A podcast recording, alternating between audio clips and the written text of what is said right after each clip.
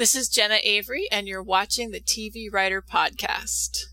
Hosted by Gray Jones, the TV Writer Podcast is brought to you by Script Magazine and ScriptMag.com, the leading source for script writing information in print and on the web. My name is Gray Jones, and I want to welcome you to the TV Writer Podcast, partner of Script Magazine, episode 59. Well, today I am so excited to bring you an interview with creative destiny coach and screenwriter Jenna Avery. You're going to love hearing her story about how she has integrated her life coaching along with an understanding about what it takes to get your butt in the seat to be a writer. Um, I do want to mention a couple of housekeeping things. One is that uh, I do apologize greatly for this podcast being delayed. Um, it turned out I actually did record with Jenna a few weeks ago, and there was a, a problem with the file that Skype recorded. And so we actually had to redo the interview, and I really appreciate Jenna uh, being so gracious to allow me to do that. Uh, and so that is why the podcast was delayed, and hopefully uh, we will not have that kind of thing happen again. My goal usually is to release the podcast every two weeks. So watch for it on the website at tvwriterpodcast.com. And of course, you can always watch my Twitter for updates at Gray Jones is my handle. And you don't actually even have to be uh, signed up for Twitter to follow the updates. You can just go to twitter.com slash Gray Jones. Um, and as well, another housekeeping announcement is you may have heard, if you've been following me on Twitter, that I'm going to be moving to LA soon. And I do want to give you an appeal. Um, this is episode 59. There's been 59 of these episodes that are 45 minutes to an hour long. I know that there was a screenwriting publication that actually used to sell a 60 DVD series um, that was roughly the same length of time as these 59 episodes for $750. Um, now, of course, these aren't necessarily as instructional in the same way, but if you can consider that the production time that it took to do these 59 episodes uh, is in the neighborhood of 600 to 800 hours. And the, the sponsors that sponsor the podcast actually don't give uh, a cash usually. Uh, I, I do work out some gear trades, things like this microphone was actually given to me by a sponsor, but they don't give a whole lot of cash. And so I want to appeal to you that if you're thankful for these podcasts, try to consider what they're worth to you. Are they worth the same that you might pay on a movie or a DVD or a Blu-ray disc that you buy? Are they the same as you might spend uh, out for dinner? Or maybe if you've paid for DVDs, try to think about the, the worth that these have taken. And I invite you to please donate towards my LA move. The LA move is going to cost me about $18,000 and, uh, and you will benefit from this. There will be video interviews, in-person video interviews with uh, writers in Hollywood when I get there. So if you'd like to donate, you can go to tvwriterpodcast.com. There's a support page linked at the top, and uh, there's a little more detail about it and a PayPal donation link. Please consider it. No amount is too small, and I really mean that. And also, no amount is too big. So uh, enough said about that. Now on to my interview with Jenna Avery. I know you're going to love it. And by the way, do check out Jenna's website, jennaavery.com, and also follow her on Twitter at Jenna Avery. Here we go. Enjoy. This is great, and I'm here with creative destiny coach and screenwriter Jenna Avery. How you doing, Jenna? Great. I'm great. Glad to be here, Graham. Thanks for having well, me. Well, I'm uh, so thankful for you coming on again. Uh, this is only the second time it's happened that there was glitching in the in the file from Skype, and I couldn't save it. So appreciate your grace in uh, in coming on again. no problem. I'm glad to be here. Cool. Yeah. Well, you are a screenwriter, and you've had a lot in your life before that, and so we will go way back to to the beginning. You were born in Berkeley, California, which is kind of a convenient location for where you ended up, but there was lots along the way. Uh, tell right. me about uh, growing up and when you got your passion for writing and how that happened. Well, let's see. Um, I I wanted to write when I was a kid, and I think it all started when I first started being exposed to science fiction in particular. Mhm. Um, my dad handed me a sci-fi book and he said, I think you might like this. And it was called, uh, The City and the Stars by Arthur C. Mhm. Clarke. And I was immediately entranced. It was just such a magical story and, and gave me such a unique perspective about life, the universe, and everything that I couldn't turn away from it. And, and right around that same time, I also saw Star Wars for the first time. And the combination of the two of those things happening in my life at that age were just, Mhm. I don't know, it just, it, it just showed me that there was something more to storytelling than the kind of things I'd been exposed to before. Mhm. And it really inspired me to want to be a writer. Yeah, very cool. Well, I know so many people I know. I mean, we're kind of the age where um, that was one of the first movies we remembered seeing. Yes. And my my film school class, it, it was like it, when we first started film school in 1990. The the prof went around the class and said, "Why did you want to do this? Why did you want to do this?" It, it was like Star Wars, Star Wars, Star Wars, Star Wars, Star Wars, Star Wars. Like everybody said, it just opened up their imagination, and and everybody said, "I want to do this." Yeah. So very Yeah. cool. Um, but so it didn't just happen then. Um, there were some bumps along the way, and tell me about some of those bumps. Well, you know, it's interesting. I actually found, I don't know if I told you this in the original version of our interview, but uh, I found a box of things recently, and one of them was a book that I had made in sixth grade. And Hmm. it showed, like, I had a little section in it called my autobiography, where I had written my autobiography as if I was looking back on my life. And Oh, wow. yeah, and so this was what when I'm like 11 or 12, I think, and and I had written out this whole piece about how I was a writer and I had written all these children's books and then I had become a mom and had a family and then my my readers were begging me to come back and write more stories and I even had some of the titles in there that I was planning Wow. to write. And and I thought, wow, okay, I wasn't just imagining this because you've seen my about page on my website and so you know Mhm. that I talked about being wanting to be a writer and then having my parents kind of discourage me from it. And you know, there was a part of me that thought, okay, well maybe I just was thinking that or I, you know, I, you know how things go when you're a kid, right? That's all a haze. Mhm. so I thought, okay, well maybe that wasn't true, but then no, I in fact I found the evidence of it.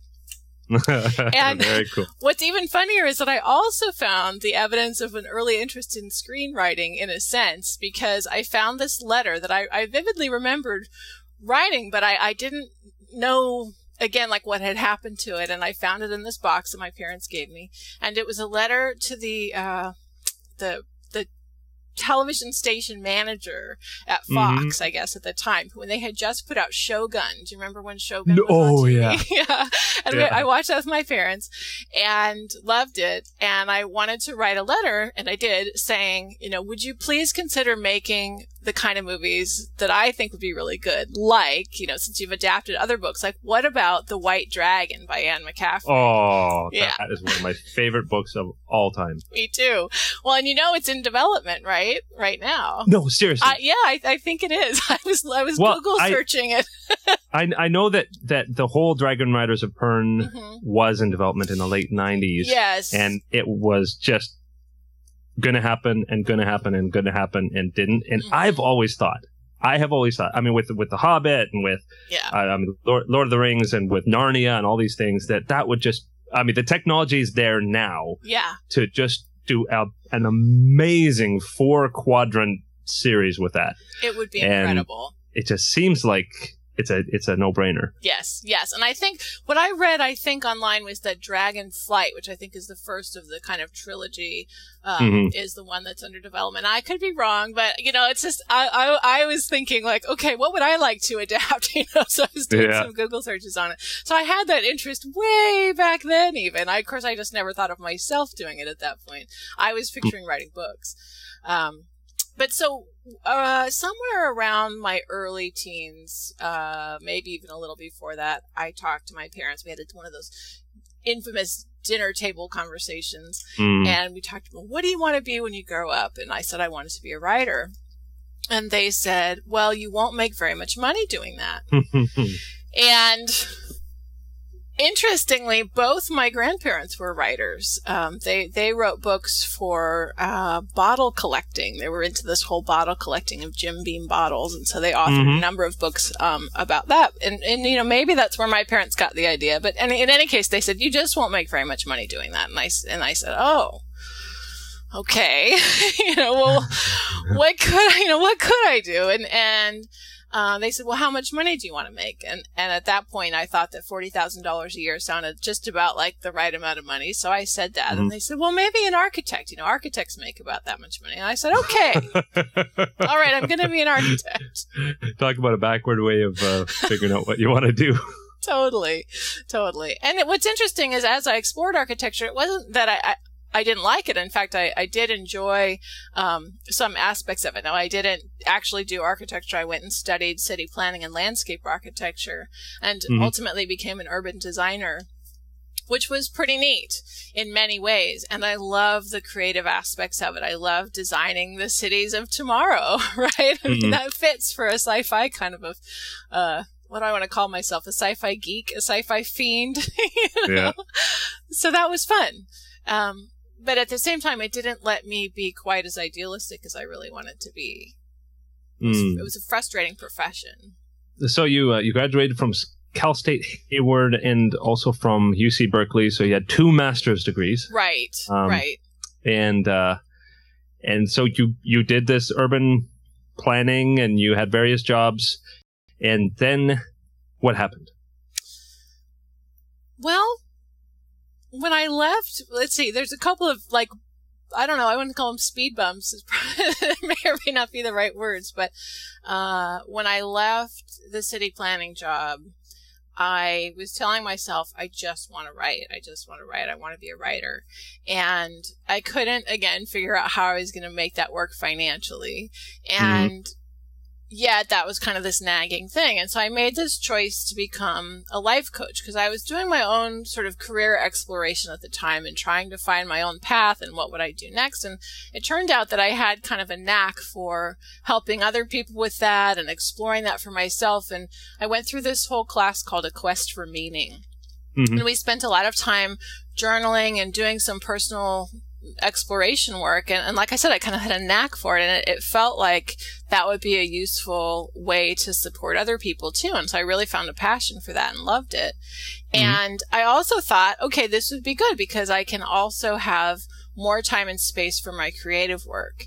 Because one of the things that happened as an urban designer was that my creative work although ostensibly that's what I was doing, it was happening very, very little. Most of the time mm. that I was actually working was a lot of administration, a lot of email, a lot of coordination and project management, and like 2% of my time was spent with my pen on my drafting table. So mm-hmm. I wanted to have a lot more create- creative time. And then I got into the city planning, or excuse me, the life coaching realm and found myself just as busy building a life coaching business as I had been as a city planner and, and urban designer. And so all of that hoped for creative time was getting squashed, you know, out of out of existence. Majoring in the minors. Yeah. oh, it's. I mean, so many of us fall into that. I know. I I myself absolutely, abs, abs, absolutely. Um, I mean, I I started actually television editing was something I thought, well, this will this will be an easier paycheck than than writing, and I can just do this to support myself while I pursue a writing career, and mm-hmm. that's like 12 years ago. um, and then even you know, and I, I hate to say it, but podcasting was something that I I was it was supposed to get me closer to mm. um, to writing. And 200 interviews later, um, it I've honestly it's been awesome. Yes, but I've majored in a lot of things that haven't actually been the direction that I yeah. wanted really to be going in. Yeah. So uh, that's my confession, and I know you you went through some of that too. Yeah. Um, you also had some other adventures at the same time, house buying. You got married and parenting and all yeah. that sort of thing. Yeah. But then what crystallized? How did how did you finally get on the course that you wanted? I I was I wasn't feeling very happy with what I was doing. And there was there was one evening when I was driving home from an event. I had gone to a TEDx Marin event, uh, which is mm-hmm. you know a, a, small version of the TED Talks, and suddenly this thought popped into my head I don't want to be doing what I'm doing anymore. and I said, "Oh no, I don't, I don't want to change everything." And yet, it was a persistent, clear voice. And so, over the next while, I spent some time kind of checking in with myself about, well, what, what do I want to be doing? What, what, what's the right thing for me to be doing? And my inner voice just kept saying, "Write like your life depends on it." Mm-hmm. And that just kept coming up over and over again. And so I was sort of, you know, trying to figure out how to make that all happen. And then somewhere around that same time, I was in a pretty scary car accident with my husband and my little son. He was two and a half at the time. He's four and a half now. And we we rolled over the we flipped off the side of the highway and had a rollover experience of sliding down this uh, embankment upside down. And luckily we were essentially fine. Yeah. But at the same time you know crawling out of that car accident in the middle middle of this beautiful sunny day with the sun shining i was you know down below the freeway in this in this golden field. You know there were cows and oak trees and stuff. And i'm standing there thinking oh my gosh what just happened and wow. what do I need to take away from this? And I just, it just felt like it, it, I, this has to be one of those what I call a cosmic two by four that says, okay, you know, wake up, you know, so wake up, and it's time to change it. And mm-hmm. you know, and and I think what's interesting is uh, right around the same time I had actually signed up for a screenwriting class, so it wasn't that I wasn't you know, heading in that direction. And part of me was like, what do I need that two by four for? I'm already doing it. But I think, you know, it was something of an extra nudge and it, and it really got my attention and really made me think about, you know, how I'm spending my time and how I want to be living my life and what I want to accomplish. And, writing is just such, so clearly a big part of it. And I had been avoiding it and not making it happen for way too long. And you know what you talked about what is a of course so many of so many of us have other day jobs right we have to mm-hmm. um, and i think the mistake that i was making and the mistake i see so many other writers making is not making the writing happen no matter what even when we have a day job. I mean, I've seen people say, well, as long as I have my day job, I just have to squeak my writing in where I can. it's like, no, I don't, I don't think that's right. I mean, I, I think we need to fit our writing in first and make that the priority and then the rest needs to fit in around that somehow mm-hmm. you know? And, and we have to be creative about it. But i think really making that the priority is is crucial. Very cool. And and something else happened that i think is really really cool. Um you when you started your feature length screenplay mm-hmm. it was sci-fi Yes. And there is there's a reason that that's significant. Tell me about that. Um Let's see. I guess I'm not sure what you're thinking of, Greg. Okay. Well, well, what I what I was getting at is is the fact that that really this all started out with the fact that you love sci-fi, but you oh, were afraid yes. to yes to go there. Yeah, I I just didn't think that I would come up with anything good enough. I mean, I, I didn't think that I could do uh, sci-fi work. I mean, I, there was some part of me that thought that it was too hard or I, that I wouldn't be creative or original enough with it and that it, it wasn't going to fly. And, you know, I mean, there's the jury's still out there. And, and yet what I decided was that I had to and that really the thing that called to me the most was that. It's interesting that you asked me this too, because you're reminding me that at the time, I was also working on a book about um, about creative blocks, mm. a, a, hmm. little ebook about that, and I was working on that and and toying around with the screenplay. And my girlfriend said, "Well." Why aren't you working on the screenplay? And I said, Oh, you know, I, I read something by Steven Pressfield that, you know, figure out what scares you the most and do that first. And she said, That's not what scares you the most. the screenplay. Okay, you're right. so I immediately dropped the ebook and turned turned to the screenplay. And I'll go back to the ebook at some point, but I, I the screenplay deserves to be managed first or finished first, I should say. Uh, very cool. And and so now that you have the experience of actually sitting down and doing it, you also um, have been able to blend some of the things that you've learned along the way, like your life coaching mm-hmm. and just how you got your butt in the seat to do it. Um, and uh, and so you now blog about this, and you have some services that you offer. Let, us talk about that a little bit. Sure.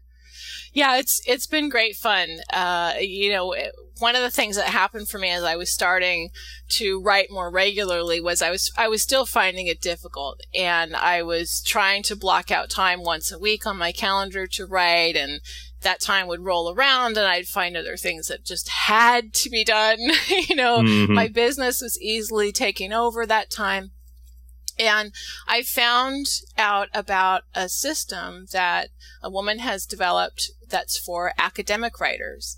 And she was starting to license the system for other coaches to use uh, for any kind of accountability support. And I thought, okay, I have to have that for me, for myself as a writer. And I want to have that for other people for writing too. And so I took her up on the offer to license the software for creative writing. Mm-hmm. And mm-hmm. it was just amazing. You know, just uh, there's something so powerful about the social accountability of being in a group and writing together and having a coach there to cheer you on and your peers to cheer you on. You know, it's just, it's quite powerful. And the focus is on writing every single day. Uh, actually, I, you know, I say every single day. We, we, we suggest five to seven days a week because um, sometimes for some people we find that you know just really having one or two days off is really important and for other people it's really important to write every single day but having that kind of way to check in online every day and get support and encouragement every day and to know that there are people out there who are noticing if you're writing or not is so powerful. Hmm. And now there's there's a way that it differs from what one might think of as a writing group. Uh, yes. Tell me about that. Yes, that's a great point. Thank you for mentioning it. Um, the thing that's primarily different is that we do not critique each other's writing. The focus is on the habit and the process and what comes up about our writing and not about the actual writing itself. And in fact, I do make a space on our forum for people to share an excerpt of their writing uh, at the end of each 28 day session. But mm-hmm. I don't want them to share a lot, just a little excerpt. And I also ask that if anyone gives any feedback, that it's only positive feedback. And the reason I do that is because I feel like this space being safe is so important. And I want to maintain that at all costs. And if there's, you know, there's nothing wrong with getting critiques. I think it's really an important and valuable part of, of writing. But I just feel very, um, adamantly that that it's important to keep those two things separate in this case because this mm. this this site gives us a, an opportunity to deal with the kind of the fears and the doubts that come up around writing and so we don't want to have a situation where we're creating fears and doubts around our writing too yeah, it, yeah it's, and i think it's it's it's funny because um, there are so many people who want to be writers mm-hmm. and obviously anybody who's watching this podcast probably is in that boat yeah. Um, I'm, I'm just going to make a broad generalization that probably if you're actually working as a writer, you might not be working, uh, watching this podcast. If you're watching this podcast, you probably want to be a writer, but something's stopping you. Uh-huh. And, and I know for, for a lot of us, the things that are stopping us from writing are not so simple. Mm-hmm. And, and there's life traps that we've, we've developed over time. Yeah. Some of them come from our childhood. And I know for, for the working writer to say just write is so easy, mm-hmm. but it's not necessarily always so easy. Right. And, and so I, I totally get what you're saying that, that, and, and obviously there's a place for a writing group that critiques your work. There's, a, there's a place for that, but I can totally see mm-hmm. how, how, um, working through the things that are stopping from writing um, might involve a lot more encouragement and less of the of that critiquing part. Yeah, definitely, definitely. I mean, it, it, the dream is so big. The level of resistance is therefore equally as high.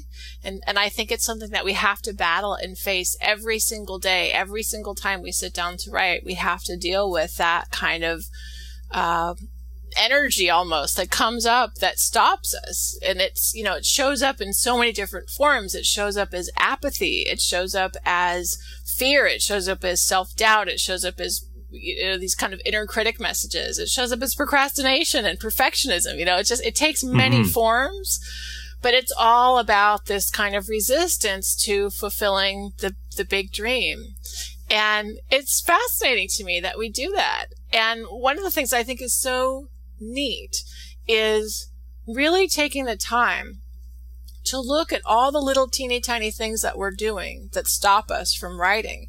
Uh, you know, even as small as leaving the email program open on the computer. So when I come down and sit down at my desk to write in the morning, if my email program is open, it's easy for me to get sucked into it, right? So I've, I've learned to close it. If I start to stray in that direction, I close it or, you know, it's just these little teeny tiny things, but all of those subtle adjustments that we make when we make a critical mass of subtle adjustments, it makes it so much easier.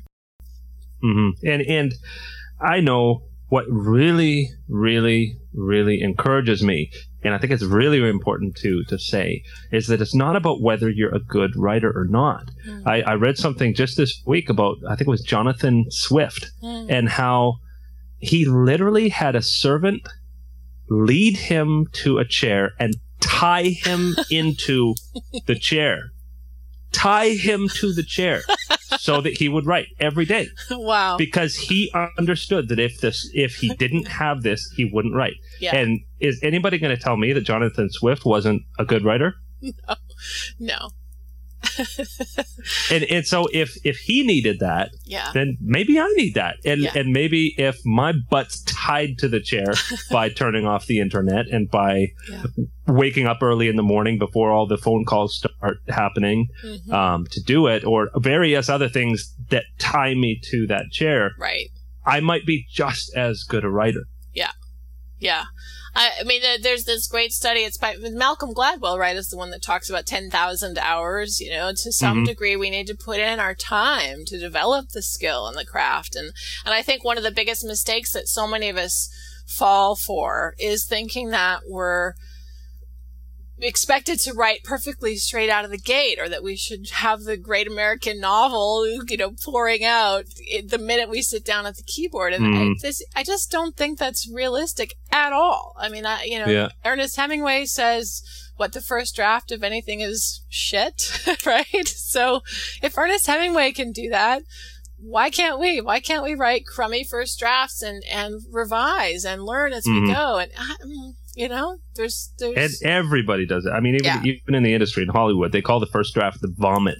Right, draft. right. Like they don't call it the bad draft. They don't call it the weak draft. They right. don't call it a terrible draft. They call it vomit. like obviously, they they understand that it's going to be so terrible, it's repulsive. Right. But it has to get down before they can go anywhere with it right. and take it to the to the better place.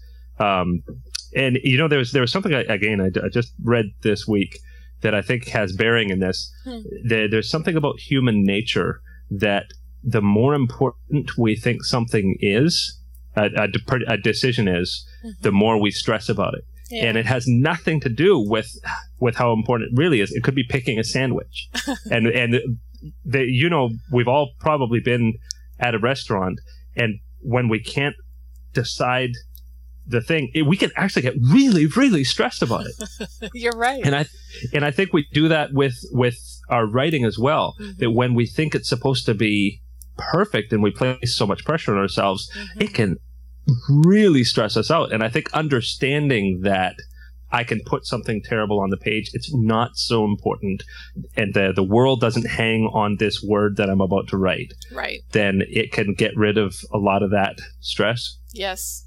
Yes. I agree.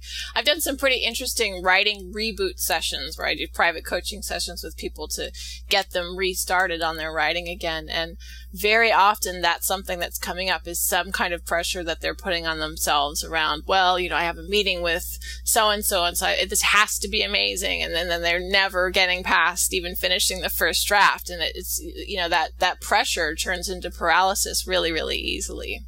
Mm-hmm. So you have a number of resources. I, I know on your mm-hmm. site you have some e-courses and e-books and things like that. Mm-hmm. Um, and I think the, the titles are uh, pretty revealing. How to stop making excuses and start writing. Yes. I wonder what that one's about. and um, five tips for overcoming resistance so that you can just do the writing. Yes. Uh, so obviously, um, you've got some resources there that can help people out, mm-hmm. and you do um, free writers chats as well. You have a blog and, and emails that go out. Um, so so where can people find this stuff? The best place to look is at jennaavery.com. And there's other materials there as well because I do some other kind of broader life coaching. But if you'll look for those specific writing focused kinds of things, you'll find my free tip series, the one that you just mentioned. And there's going to be an ebook form of that really soon. Uh, in fact, mm-hmm. it's already created. I just have to get it set up in the autoresponder so people get it when they sign up. Um, and and yeah, I I the uh, writers chats. I haven't done those recently, but I'd like to get back to doing that. So I'm glad you mentioned it. You reminded me that I want to do that again. Um, mm-hmm. But yeah, there's you know there's all kinds of great things available for writers, and then of course the writers circle you can find at justdothewriting.com. Justdothewriting.com. Yes. I love these titles. They're so clever. Thank you. but now tell me about creative destiny. Oh, I mean, that, that, that just has this big sound. Um, creative destiny sessions. what are those about? Yeah. Well, I, in addition to the work I do with writers, I also like to work with artists and entrepreneurs who have something that they're, they feel that they're here to create, but they're having trouble getting out of their own way to create it. And it could range f- from a number of things. Um, sometimes it's about not being clear on exactly what form this thing is mm. that they're here to share. So I work with them on visioning. Sometimes it's about not being totally in alignment with their identity as a creative artist or even a writer. Uh, so I do some neurolinguistic programming techniques with them around getting them more in alignment with both their vision and their kind of deeper identity of who they're here to be in the world. And the whole idea is really getting them back on track with what they were put here to do and helping them get out of their own way so that they can do it. And so part of that too includes doing some uh, like inner critic work and uh, healing past creative wounds and, and things like that. I've developed a whole program, and what I do is I I meet with people and talk to them about what their specific challenges are, and then design a custom program for them, and then we do kind of a private mentoring, creative destiny mentoring program, which is pretty fabulous. Very very cool.